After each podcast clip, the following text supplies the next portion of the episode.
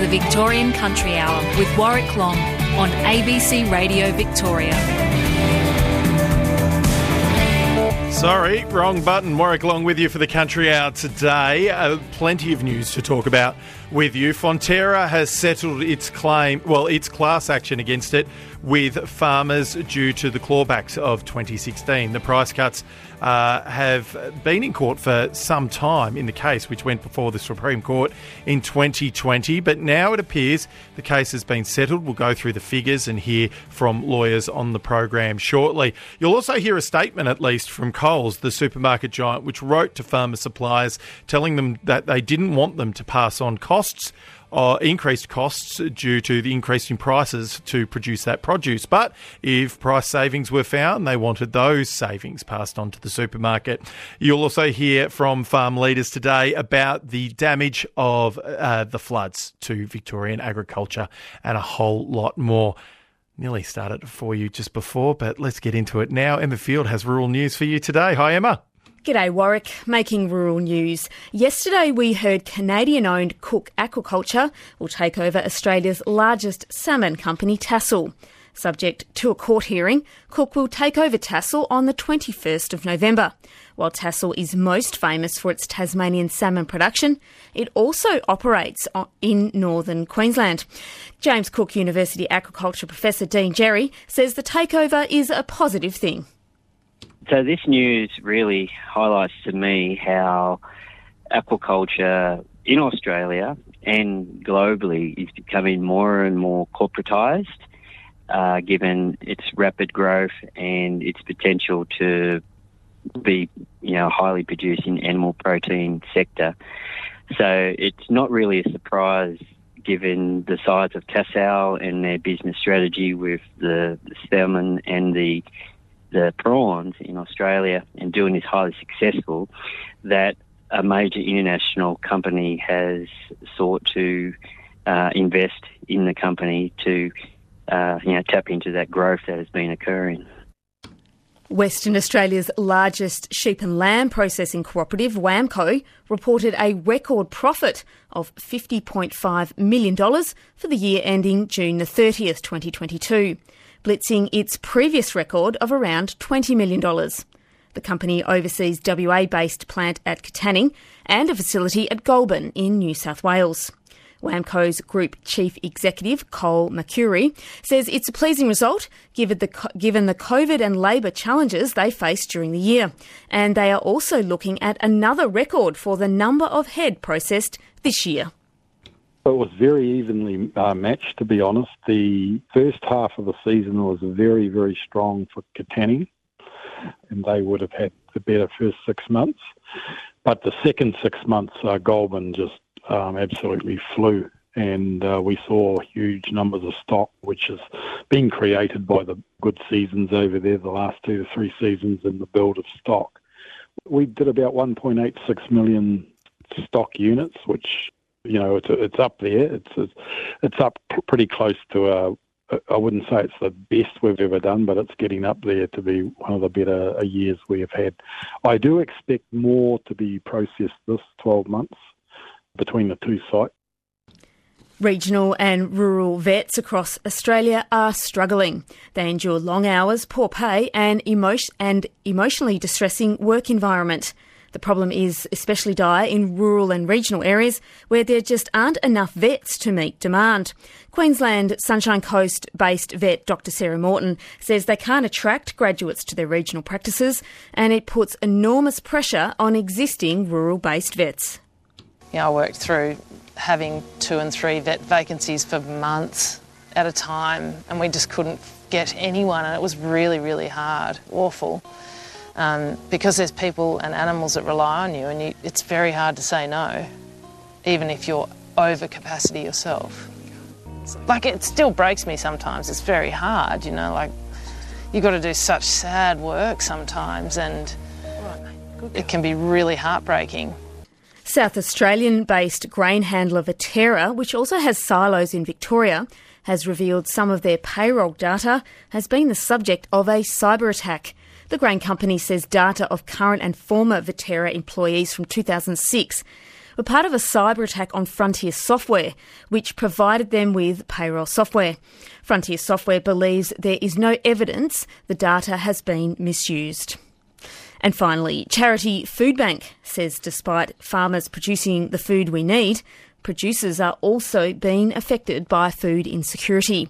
Foodbank CEO Brianna Casey says her organisation is having to purchase food where it previously had it donated whilst there is a huge part of Eastern Australia currently underwater and, and, experiencing devastating flooding, there's also a large number of communities across Australia still recovering from previous natural disasters over the last few years.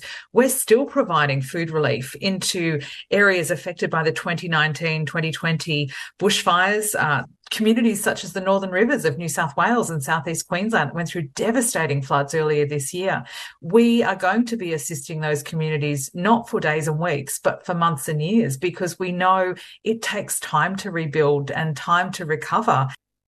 And for this Friday, Warwick, that's rural news. Thanks very much for that. Emma Field there with rural news for you today.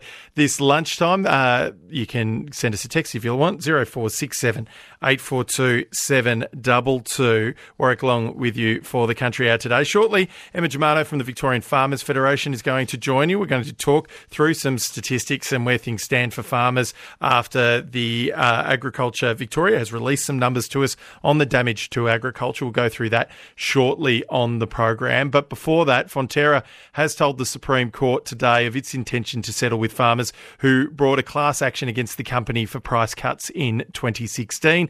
Fonterra followed Murray Goulburn with retrospective clawbacks on farm gate milk prices in 2016, and farmers say they suffered financial harm with many leaving the industry at the time. Just before the class action case was due to head to court, both parties have told the court that they've agreed to settle today for $25 million. In fact, Fonterra have provided a statement to the ABC which says, and I'll quote to you now, uh, Fonterra Australia has reached an agreement to settle class action proceedings filed on behalf of affected farmers relating to events in 2016. We have settled the class action without any admission of liability, as we believe it's in the best interests of farmers, the dairy industry, and our business so we can all move forward. Over the last six years, we have invested a significant amount of time and effort to overhaul our relationship with farmers to rebuild trust and strengthen the dairy industry. We are proud of the good relationships we have today with our farmers and the wider industry and are committed to investing in the future of Australian dairy for years to come. The settlement sum of Australian $25 million, inclusive of interest and all costs, has already been provided for in the prior year's financial statements and will have a material and will not have a material impact on Fonterra Cooperative Group Limited's financial position. Like all class actions, the settlement is subject to court approval. Both sides gave uh, uh, undertakings to the court today in terms of that settlement, and the court is yet to decide exactly on how the $25 million will be distributed to those who funded the class action lawsuit and the farmers that were being represented and the costs involved. We've spoken to lawyers saying 300, more than 350 farmers had registered with uh, the law firm Adley Burstyner before the court case uh, was due to head to court, um, stating their, their interest in their loss due to the financial clawbacks of Fonterra. And we'll be getting a, a statement from the law firm soon. We're hoping to speak to them today, this lunchtime. Uh, that is not happening now. Uh, but when that statement is provided, we will give you more details as it happens. Uh, it is likely uh, both lawyers representing uh, the farmers presented to the court today that it is unlikely anything will be money will be within farmers before Christmas. In fact, the court decided early next year, which is around February and March, is when money will start to be distributed to farmers. So watch this space. But Fonterra and uh, the farmers bringing the class, class action lawsuit against it have settled for $25 million today, subject to uh, approval of the court. Uh, that settlement is without any admission of liability. You're listening to the Country Hour. It is a quarter past 12. You can send us a text 0467 842 722. Another issue we've been following along on the Country Hour lately is that of the effect to agriculture in terms of the floods. We were finding it quite difficult to get information out of the Victorian government's agriculture arm, Agriculture Victoria, on what they were were discovering in terms of the losses to agriculture. They have provided us with some of those numbers now, and we'll provide those to you next. The Victorian Country Hour with Warwick Long on ABC Radio Victoria. Yes, as I said, Agriculture Victoria, which has been making phone calls out to farmers, they say approximately uh, more well more than six thousand outbound telephone calls have been made to farmers impacted by flooding to assess damages and address any animal welfare issues. If you're listening to the Country Hour earlier in the week, we were finding it difficult to get information from the Victorian government's arm of agriculture on the loss to the state's agriculture as a as a result of the floods. Well, we've got some of those figures now. Uh, agriculture Victoria has provided a statement uh, no one available to interview, but that says as of the 2nd of November, we estimate that approximately 12,000 agricultural properties, including smaller lifestyle properties, have been impacted by flooding across northern Victoria. Uh, currently, the uh, collected impact assessment say that um, there has been the loss of more than 3,000 livestock, 3,000 livestock dead. 900 livestock still missing, 5,000 kilometres of fencing damaged, and 50,000 tonnes of hay or silage destroyed. And they say it's important to note that these numbers don't give the full picture of the damage and loss suffered that has occurred across northern Victoria or by individual properties, as this varies across location and industry. Uh, those figures coming in, though, as you've heard, are quite stark. More than 3,000 livestock dead as a result of flooding in northern Victoria, 900 livestock still missing, 5,000 kilometres of fencing damaged, and 50,000 tonnes of hay or silage destroyed. Emma Germano is the president of the Victorian Farmers Federation and can join you now. Emma Germano, welcome back to the Country Hour. G'day, Warwick. Those numbers are quite stark, even if they are low estimates at this stage. Yeah, I, I think that doesn't represent um, uh, nearly all of the people that have been, or farmers that have been impacted, of course. Um, I think that of those phone calls, actually, that represents about 2,000 people that have actually been, or, farm business owners that have been um, contacted. So a lot of phone calls to get to 2,000, but there's obviously a, a, lot more to go. And um, the numbers that I was also given was a, a more than 127,000 hectares of impacted crops as well. So yeah, it's huge, and it, and it's going to continue to um, grow. Those numbers will continue to grow. And does that make this season, which promised so much earlier in the year, um, turn towards being a, a sour one for many farmers that you represent in the state? Yeah, absolutely, and it, I think it's going to continue this weather.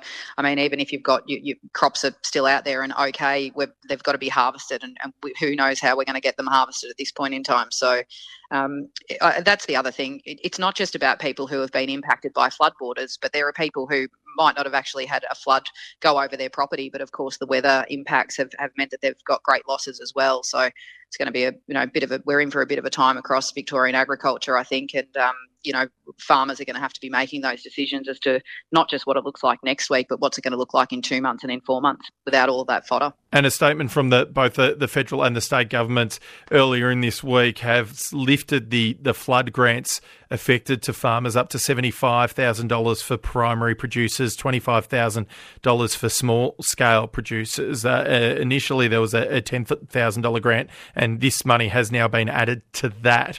Uh, uh, is that enough to help producers get back on their feet?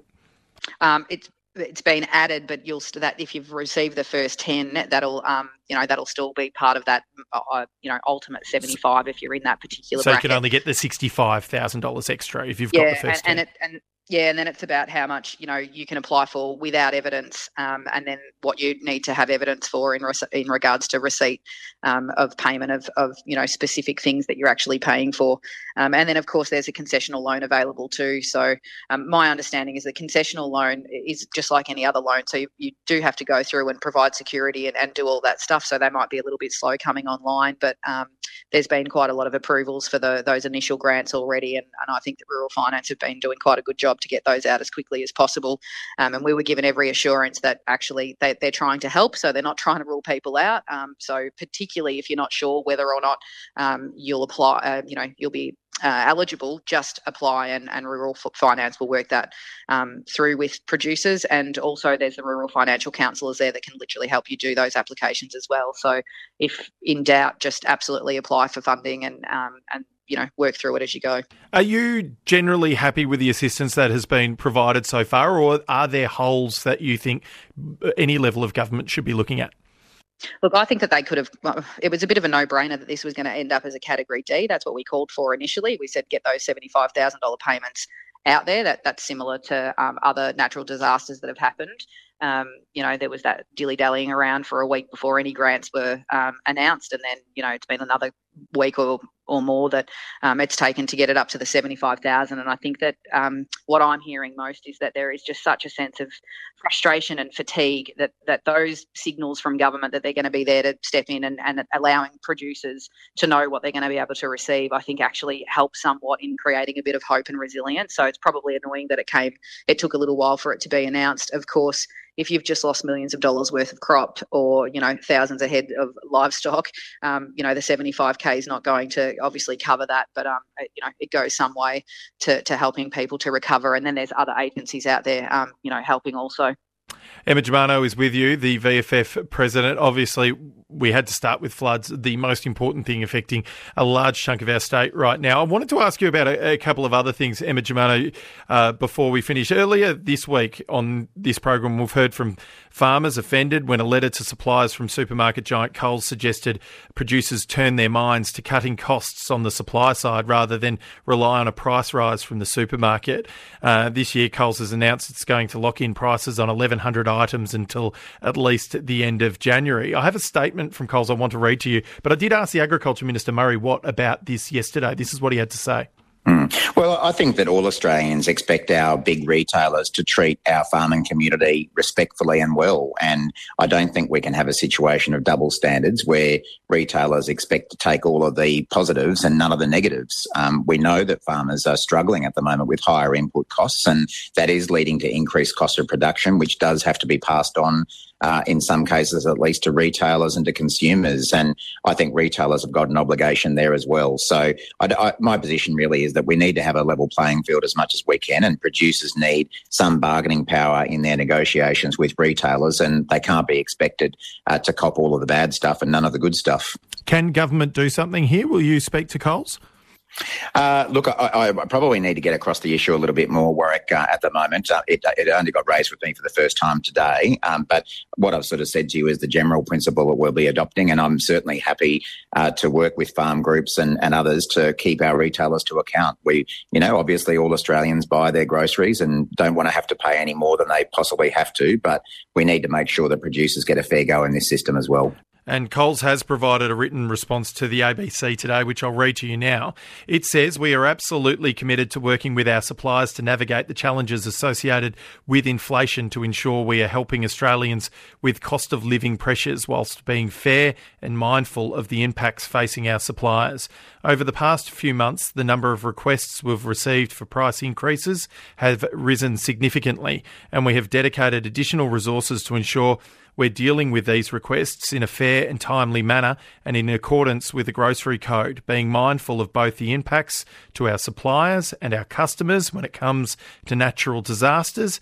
Our fresh produce teams are absolutely committed to supporting our suppliers on the ground and we've worked closely with farmers and growers to help their businesses recover after devastating events such as the floods. Emma Germano is with you, the VFF uh, president. You've heard from the Agriculture Minister and from Coles, which has written to suppliers suppliers. Firstly, have you heard from many farmers um, that you represent over the last week about that letter from Coles asking them not to pass on any price increases? Yeah, I certainly um, received a copy of it. And, you know, the problem is, of course, that farmers can't come out individually and, and say that that's the letter that they've received for fear of retribution from the from the retailer, whether it's, you know, Coles or any other retailer as, as these issues go go by. Um, I mean, it, we were just talking about language and signalling and offering people a sense of hope and giving them a, the opportunity to feel resilient.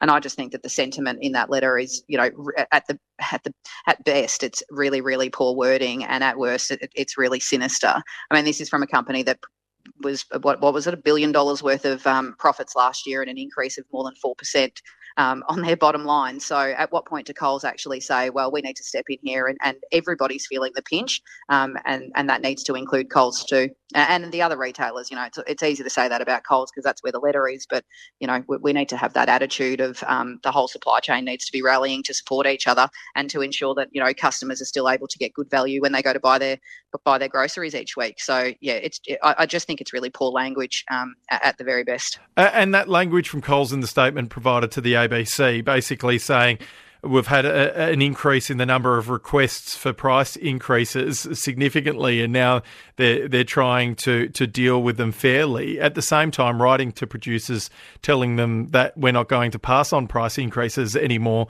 seems like they're they're saying one thing to the media and a, and another thing to the producers that supply them. Yeah, well, and you know what? you don't bite the hand that feeds you. I mean, we can keep saying this over and over again. Uh, it, there's no question that there's people in the community that are absolutely struggling now and really you know quite panicked about the cost of living.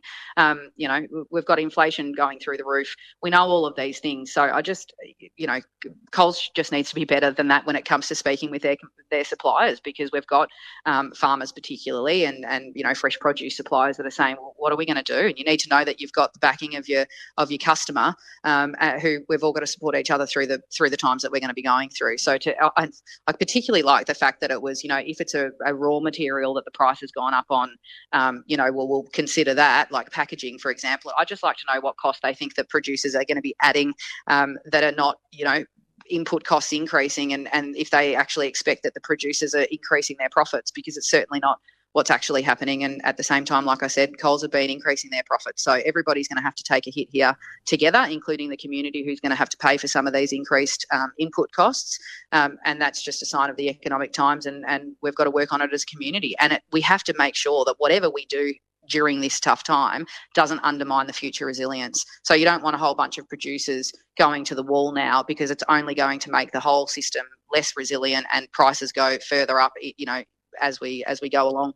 Emma Germano, the VFF president, is with you at the moment. And you uh, just a, another thing on the internal workings of the Victorian Farmers Federation. Uh, it's been uh, revealed that you've got a contest on your hand to retain your presidency. Uh, the nominations have closed, and you'll be standing against uh, Paul Mumford, the former head of the United Dairy Farmers of Victoria, and Meg Parkinson, a, an egg producer in Gippsland who's stood for the VFF presidency in the past before. Are you expecting tough competition to retain your role? I just smiled. I thought there was no way I was going to get to it the end of an interview with you, Warwick, without you bringing that up. Um, you know, this is this is democracy at work, and I, I there was never. And I've read a number of articles with my name in them saying it's a big secret as to what Emma was going to do. I came out early and said, of course, I'll run again. Um, I've started a job there. I was given a mandate by the members to actually change the organisation, transform it, modernise it, and you know that's not a job that happens in five minutes. There's been significant headwinds along the way. You know whether it's COVID lockdown for a, a, another year. Um, you know, now we've got floods. There's just so much work that goes on at the VFF all of the time, and to come out in the middle of you know, 12,000 farm businesses underwater and declare what I was doing as if anybody cared about, you know, Emma's presidency, I just thought was absolutely disrespectful. So I was not going to enter into the conversation at that point. But you're quite right. Um, you know, nominations have closed and there's people that want to stand against me and, and that's their um, prerogative to do so. But of course, I'm going to um, put my hand up and say um, I'm here to finish the job that I started, and um, and happy to stand by the track record in a in a job that is, to be perfectly honest, quite a difficult one. But um, it's an honour to represent the farmers, and I do it with earnest. And there's no secrets here, of course, because we will ask you the question. And in terms of that, Emma Emma Germano, with you, uh, there's other roles for the VFF uh, and the UDV and, and commodity councils that have been uh, uh, accepted for nominations. And one of those is somebody who took the, the VFF to court. Ian Morris has been accepted to stand for a role with the VFF after the court action of, of the last year. So is that allowed? Oh, of course it's allowed. Um, uh, I would encourage anybody to go out there and read the judgment, which did not say anything about the merit of the decision of the board. It actually speaks more about the process that we went through in regards to d- dealing with that particular issue. And I would just say to everybody out there, there is a material weakness in the constitution of the VFF. Our organisation must be able to um, make decisions about the type of values that we want to espouse and the type of behaviours that we want to see exhibited um, to create an environment that is safe for everybody to um, participate in and not one where I know a lot of young producers who say, oh, the VFF, as if I want to go to a meeting that there's people shouting at each other and, and all the carry on and all of the politics. And that's something that I am happy to say that I, I don't stand for. I don't think that that's the future of the organisation. I don't think that that's what the new generation of farmers coming into the organisation and into the industry um, want from an organisation that's supposed to represent them. You know, no points we're all arguing amongst ourselves. The the fight's out there, not not amongst who the members are or who the members aren't. So um, it just, was just quickly. Then, if you're both successful, can you work with Mr. Morris around the same table? Uh, if democracy plays out that way, that's exactly what will have to happen. And, and there's a professionalism that you bring to a role, and um, you know that that decision will be made by the members ultimately. So, of course, um, and at the end of the day, it's never one person's decision. So certainly not an Emma Germano show that I made all of the decisions in regards to how that thing proceeded. But I'm the chair of the board, and I have to take, um, you know, do the wishes of the board, and that's what I did. And you know, the the point that you made about Paul Mumford, uh, he was absolutely, you know, the initiator of that particular um, thing that we started, and and um, you know he, he's going to have to sit there too. So we're all in this together, and it, it, can be awkward at times, and it's sometimes the most embarrassing part of the organisation. But that's the that's the moral of democracy, and and and so be it. It's great that people want to stand and put their hand up because at the end of the day, it's an important organisation, and I absolutely believe in the, the work that the VFF does, and we need to have more people involved. Uh, Emma Germano, thanks very much for joining us on the program. Cheers. Emma Germano, the president of the Victorian Farmers Federation, covering a lot of ground there. Clearly, the most important is the damage to Victorian agriculture due to the floods. Um, those figures are very interesting to look at, and we'll try and keep them updated as much as we can throughout uh, the emergency and also as we move into the cleanup for many of you. But as you've heard in news bulletins and even later in our program, very much still going on as well. It is 28 to 1 here on the program, which means I'm late for regional news headlines. We better go there now to find out what's happening around regional Victoria this lunchtime with Natasha Schapova. Good afternoon, Natasha. Good afternoon, Warwick. Making news. The Department of Transport is urging regional Victorians to plan travel carefully with hundreds of roads closed and damaged due to flooding. Echuca, Kerang, Shepparton, Mooroopna, Orrvale, and Murchison are areas of most concern. There are more than 450 road clo- roads closed across the state. The Department of Education has confirmed a primary school on the Murray River was evacuated this morning due to flooding concerns. Emergency services asked for the 100 students at the primary school in Koondrook, two hours north of Bendigo on the New South Wales border, to be sent home after just one hour of classes. A council run kindergarten was also evacuated after the Murray reached the top of the levee next to the school. Swan Hill Incident Controller Keith O'Brien says the levee has not broken and there is no immediate threat to the area. A male inmate from an Ararat jail has been airlifted to the Alfred Hospital in Melbourne in a serious condition.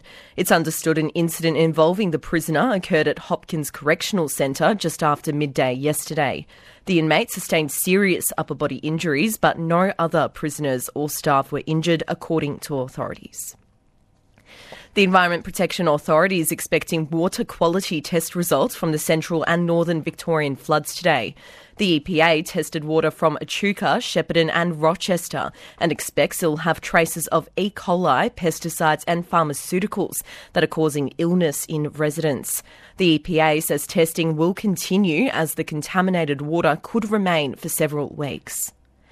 A major gas and oil company operating off the Gippsland coast is paying no income tax, according to a new report from the Australian Taxation Office. The report released yesterday details how much tax Australia's biggest companies paid during the 2020 to 2021 financial year.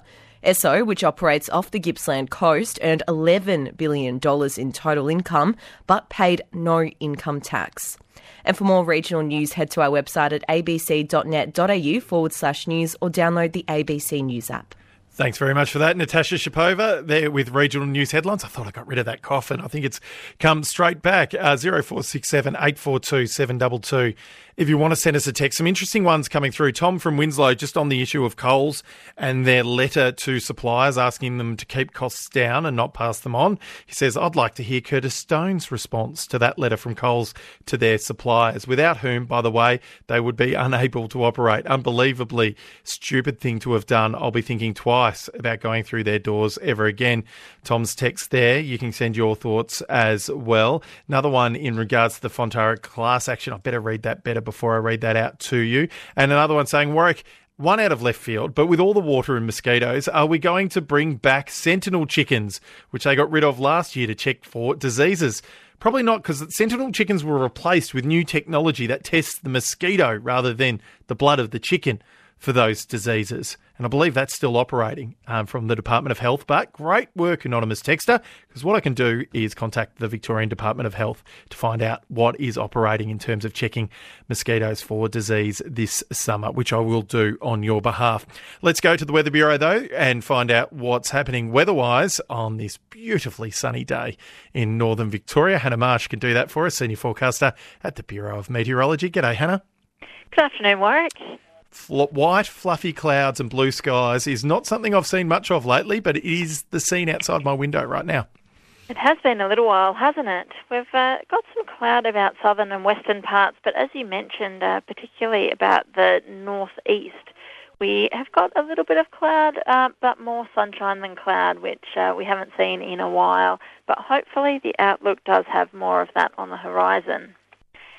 Um, we've seen some isolated showers about the south, but really since 9am we haven't seen much more than uh, 0.2 of a millimetre, and this will continue to ease and clear as we head into the afternoon period.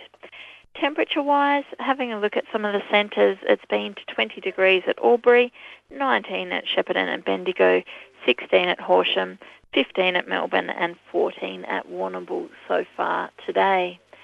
Then having a look, uh, our is really dominated by a high pressure system, and this continues uh, as we head into the weekend. We do have a trough, though, over New South Wales that will gradually extend towards Victoria, which will see some shower activity about the eastern districts. So that'll start tomorrow, and there is the possibility of seeing um, a thunderstorm about parts of or eastern parts of Gippsland tomorrow. Also, there is a chance of seeing some morning fog around tomorrow morning, again, mainly on and south of the divide. Otherwise, uh, we're looking at a dry day for Saturday. Temperatures starting to increase, so we're looking at 22 for Melbourne, 25 at Mildura, 21 for Horsham, 20 at Bendigo, getting up to 23 degrees for Shepparton, 22 also at Albury Wodonga. 20 for Hamilton, and uh, also uh, looking at 21 degrees at Sale. Then Sunday's going to be pretty similar in terms of the weather. So that trough just extends further down into Victoria, um, with the showers increasing, particularly about western, uh, eastern parts, and extending into central parts as well on Saturday and uh, Sunday, and also on Monday. The chance of thunderstorms is also a broader area, and there is just a, the slight chance of seeing a thunderstorm about the southwest of the state on Sunday as well. Uh, but the main focus is the temperatures increasing. So, really, as we head towards next week, we're looking at the temperatures getting up towards the mid, uh, even into the high 20s by Tuesday, and pushing 30. So, getting up to uh, 30 for Mildura and Swan Hill uh, sorry, 31 at Mildura and 32 at Swan Hill by Wednesday, ahead of the next system that we're expecting to come through from Thursday onwards. And uh, as far as warnings wise, what are we looking at today? Uh, so most of the warnings that we had yesterday in terms of the sheep graziers and marine warnings have been cancelled. We still have uh, flood warnings current, particularly around the Murray, uh, but please check our website www.bom.gov.au to keep up to date with the flooding situation. And as far as the weekend weather goes, Hannah, any any warnings likely to develop, or with that stable weather, uh, are we in for a fairly clear weekend? At this stage, uh, it is looking not too bad. Um, with those thunderstorms, we're not expecting severity uh, at this stage, but again, we will keep monitoring it, uh, particularly on Sunday and Monday. Fantastic. Thanks very much for your time. Thank you. Hannah Marsh there, Senior Forecaster at the Bureau of Meteorology, taking you through the forecast there as we move into the weekend and loving the warm and sunny weather after what feels like constant days of rain. But as you've just heard, there could be some more on the way, so we'll hold fire on any celebration, shall we? Let's go to areas impacted by the constant rising of water and flooding in northern Victoria. Many farmers are currently experiencing the biggest flood they've ever seen, and that's certainly the case for 22 year old Jack Martin from Noorong, about 25 kilometres north of Murrabit on the Wakool River, which actually flows on and into the Murray. He's busy trying to get livestock to high ground as he watches neighbours downstream battle countless levee bank breaches. He's speaking here with Angus Furley. Well, for the month of October, we had um, the general area had pretty much 270 mils of rain, so everyone was uh, trying to pump off rainwater before sort of the flood got here, and then they had nowhere to pump it to for a lot of people because the flood come up for, from the month of October. I think the Gee Gee bridge had about 5,000 megs going under it at the start of the month, and now it's up to um, 60,000 megs now currently. So 270 mil for October uh, for just the one month. I imagine that's probably not too far short of your average annual rainfall. Pretty much. I think in the drought years there a few years ago, we averaged about 170 mils each year. So um, it's pretty much unheard of. So what's happening with the river, Jack? I imagine it's putting a lot of pressure on those levee banks. Yeah, well, down from us, downstream of us, from the Gee Gee Bridge down towards Mellool, which is the next district down, uh, about every farm has got burst levee banks and are going to underwater the last few days there's not too many farms that haven't are on dry ground. If that makes any sense, it's um, not too good down that way. Right. So I imagine they're losing losing crop or lo- losing area by, by the minute. Thousands of acres of crop, and I don't even want to think about how many stock they've got stranded and lost. I know of um, one bloke further down has lost oh yeah two and a half thousand goats on the place, and he doesn't want to know how many he'd have left after that. Now, I think he's lost the majority of them. Oh, it's terrible. Terrible.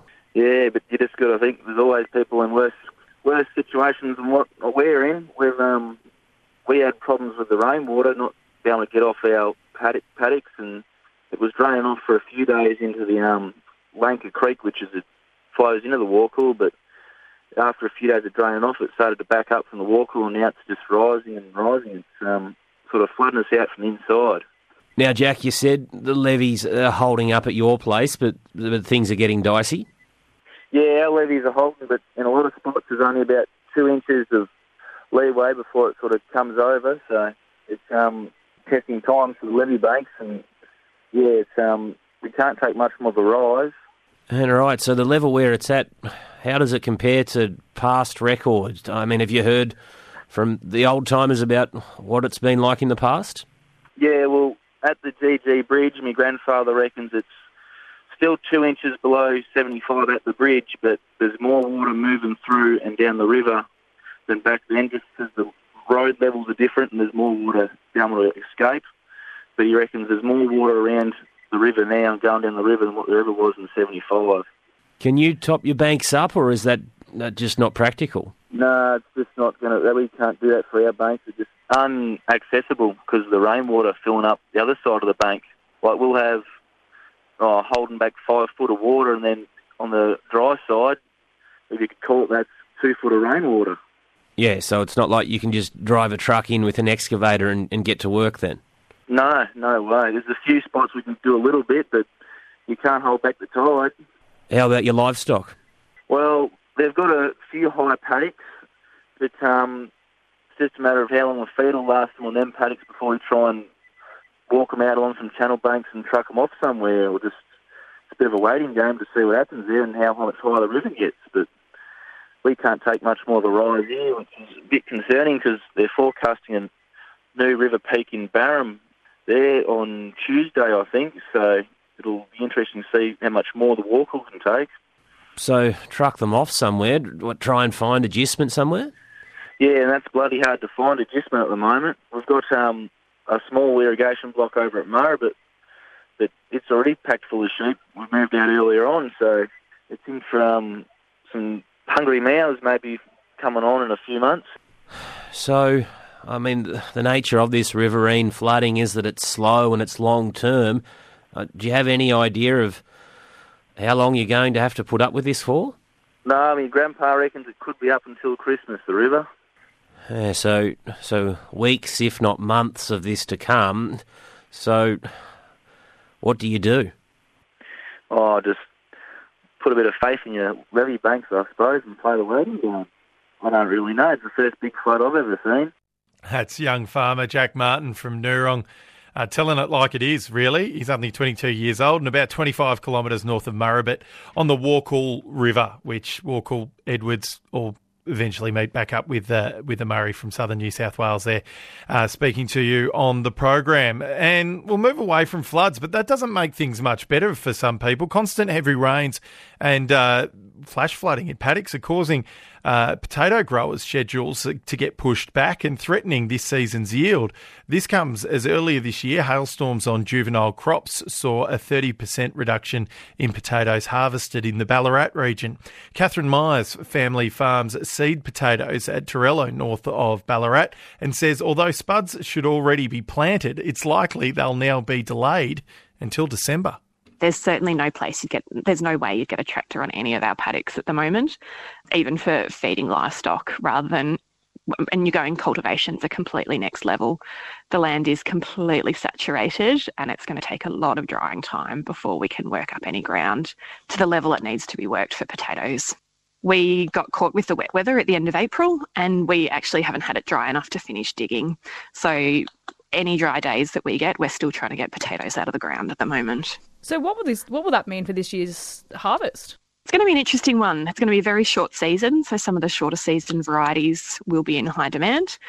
I imagine it'll be a delayed harvest, so it's just going to be a matter of watching and waiting and seeing what kind of weather we get over summer.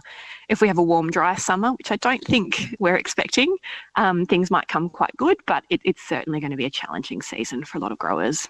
What will that mean for potato supply, do you think? There's a fair level of impact this weather is having on a lot of the potato growing regions in Victoria, uh, oh, sorry, in Australia. We've seen severe flooding through South Australia, Tasmania, Gippsland, uh, the northern Victoria, um, here and in the southwest, and of course through large chunks of New South Wales as well. Uh, there's every potential for it to be a very tight potato season over the coming year. And what about in your position as the VFF horticulture vice president? What have you been hearing about other kinds of crops? Oh, we've seen the devastation that a lot of crops have had. I, saw a poor garlic grower the other day in water up to his knees, pulling out very soggy garlic crops. And floods are really cruel. It's they hang around and they leave you with a terrible mess. It's a really cruel time for growers to to have to watch and wait and see what happens with their crops. Um, some of the shorter season varieties, as soon as the, the, water gets off the ground, hopefully a lot of the green vegetables and things can be replanted and started.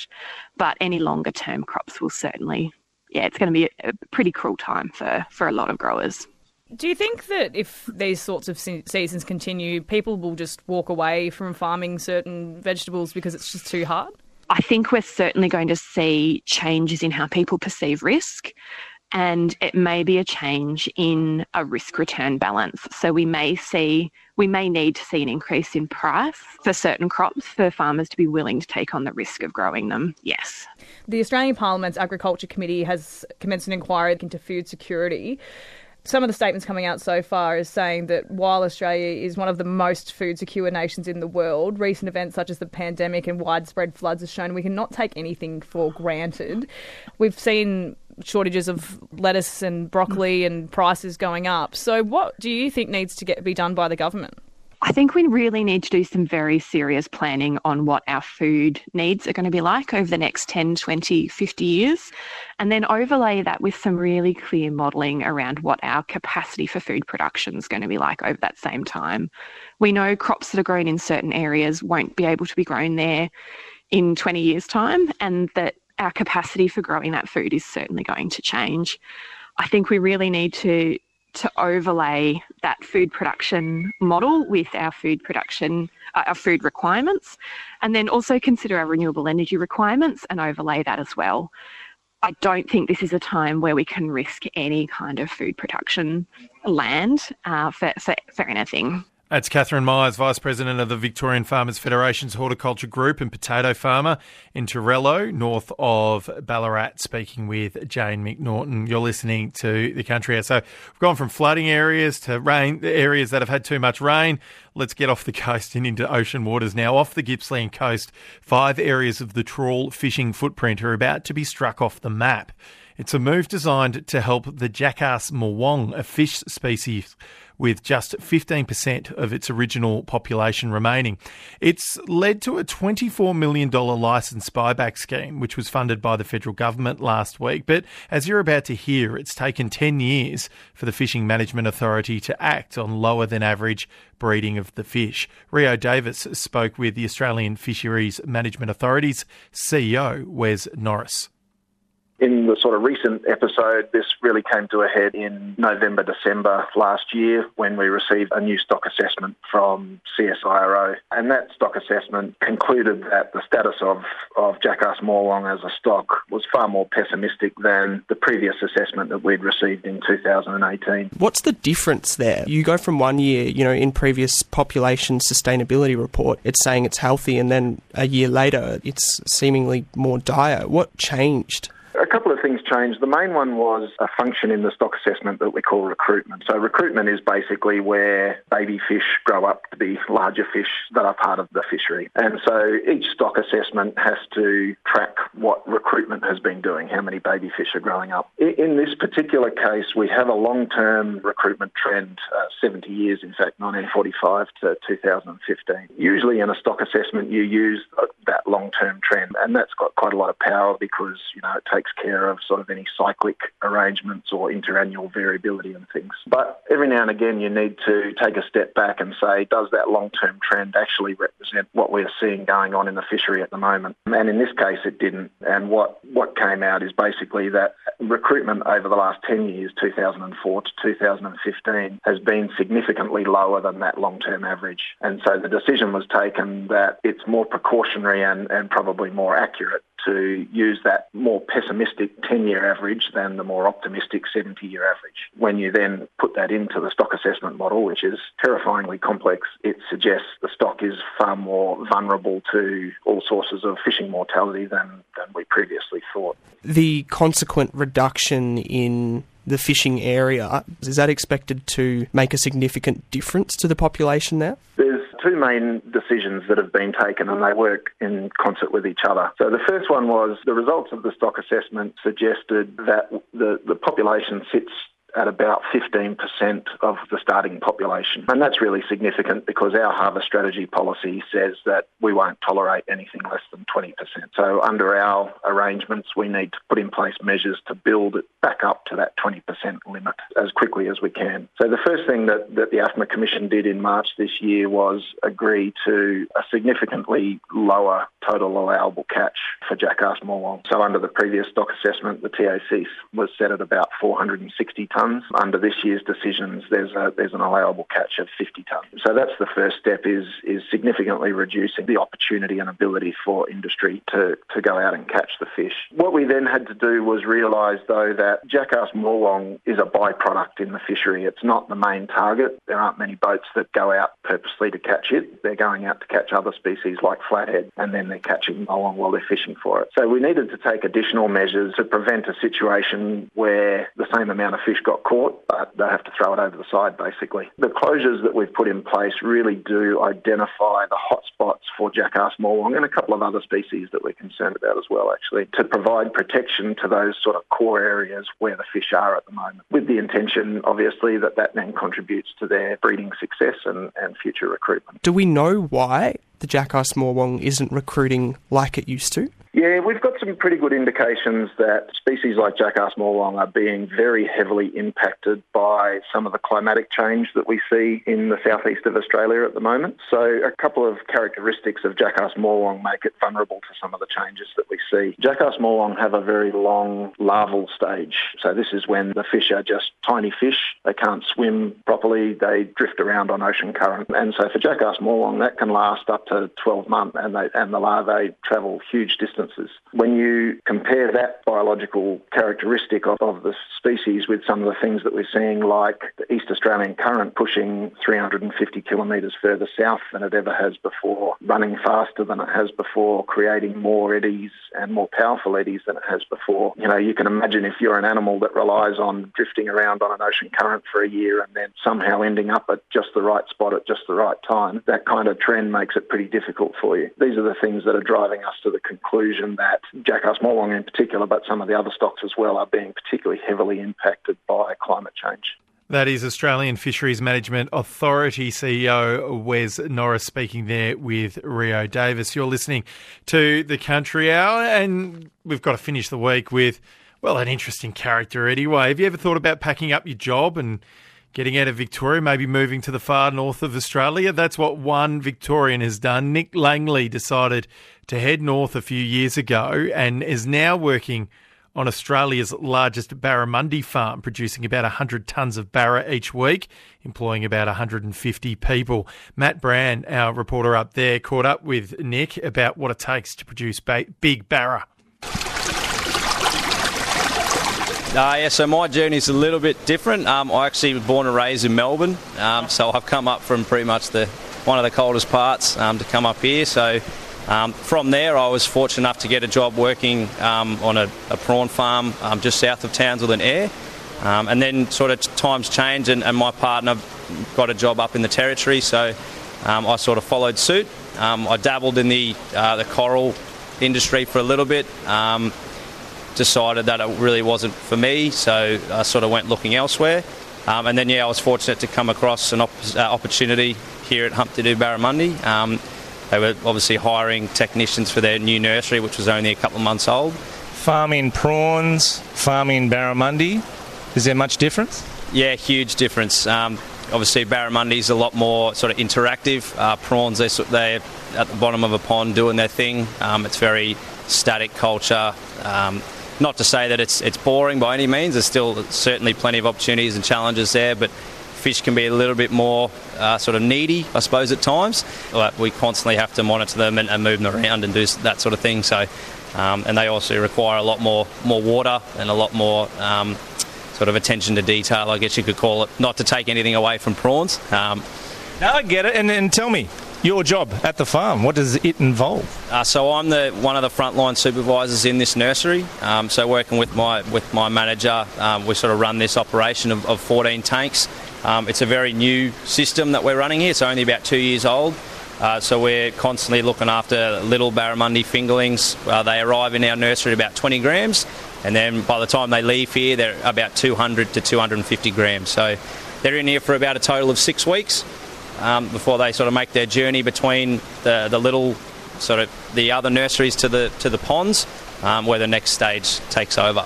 So that's decent. Did you say 20 grams to 200 grams in six weeks? Yeah. That's bulking up, isn't it? It is. They absolutely fly through when they're in here, um, especially when the water's nice and warm, like we are at the moment. Um, these little fish go absolutely nuts. Um, so we have to yeah, constantly look after them, um, monitor them as well every week, and then we also have to grade them and sort them to size um, so that uh, they stay nice and healthy. They don't start eating each other, uh, and they, they keep uh, keep trucking along in, in, the production cycle. So that's I'd forgotten. They can be cannibalistic, can't they? Absolutely, yeah. As, as I'm sure many um, barramundi fishers will know, they'll eat just about everything and anything they can fit in their mouth, um, which for us, unfortunately, includes their brothers.